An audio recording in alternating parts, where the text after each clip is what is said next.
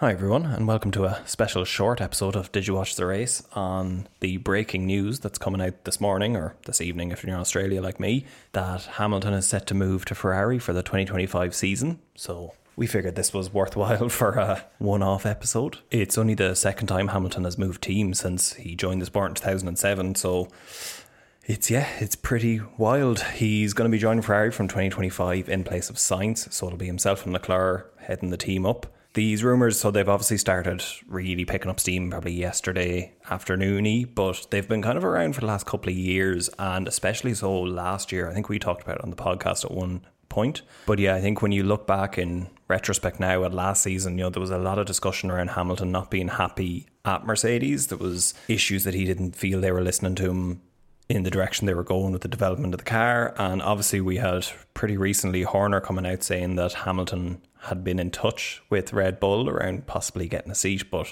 that was kind of debunked that it was one of Hamilton's team members. But I think that's kind of made it pretty clear looking that he was possibly, you know, surveying his chances outside of Mercedes. And he said himself previously as well that he'd like he'd love to drive for Ferrari at some point before he finishes a career, but I think that was always kind of taken as a, well, who wouldn't love to drive for Ferrari? It's Ferrari, you know, they they are that team in F one for everyone. We haven't heard anything official obviously yet from either Ferrari or Mercedes, but rumours is it'll be around two o'clock on the first of February in G M T.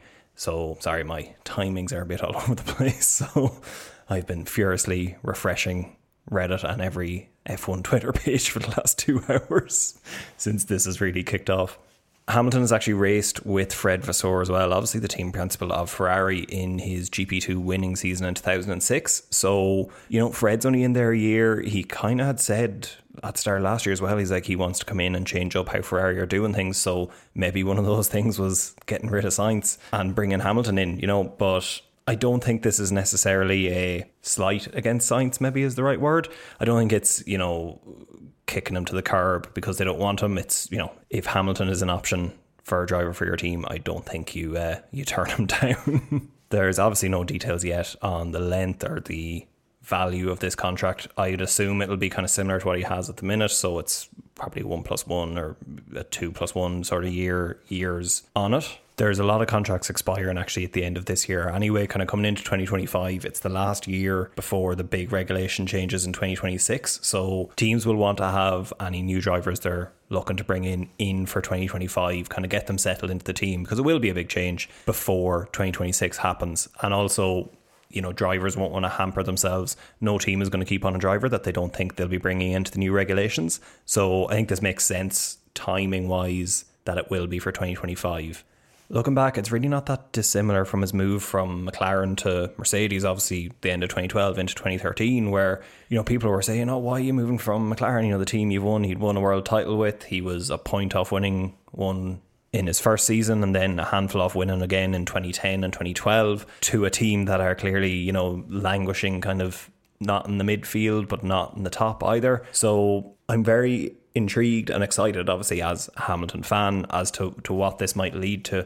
I think Mercedes are obviously the big the big loser out of this one, not just because they're losing Hamilton, but, you know, him losing confidence in the team he's been with for eleven, going into his twelfth season, is not exactly a vote of confidence for any other driver that would want to be going into it. And I'm sure George is kind of looking at himself saying, hey, I came here because I was going to learn off Hamilton and I was going to be with the top team. So yeah, I'd be concerned if I was in Mercedes management at the moment of, of what their next step is. How do they get back to this top level? But then on the flip side, I think it, it kind of speaks to hope maybe around Ferrari, and that they are taking this rebuild seriously and, and really putting kind of th- this is a big sign, I think, for Ferrari. And obviously, look, Ferrari are the sport to, to many people, and Leclerc outside of Max is, I think, the best driver on the grid of that kind of upcoming generation. So it really kind of sets the bedrock for them for the new regulations to to kick on to be more than they have been maybe for the last while. When you look at the drivers they've had since their last world title, you know, outside of Alonso, none of them were the driver to really kind of grab the team and grab the car by the scruff of the neck and drag it to positions that we've seen Hamilton do and we've seen Max do at different times. So they've that real kind of leadership from within the team. So I think that's what they're looking at as well, bringing Hamilton in.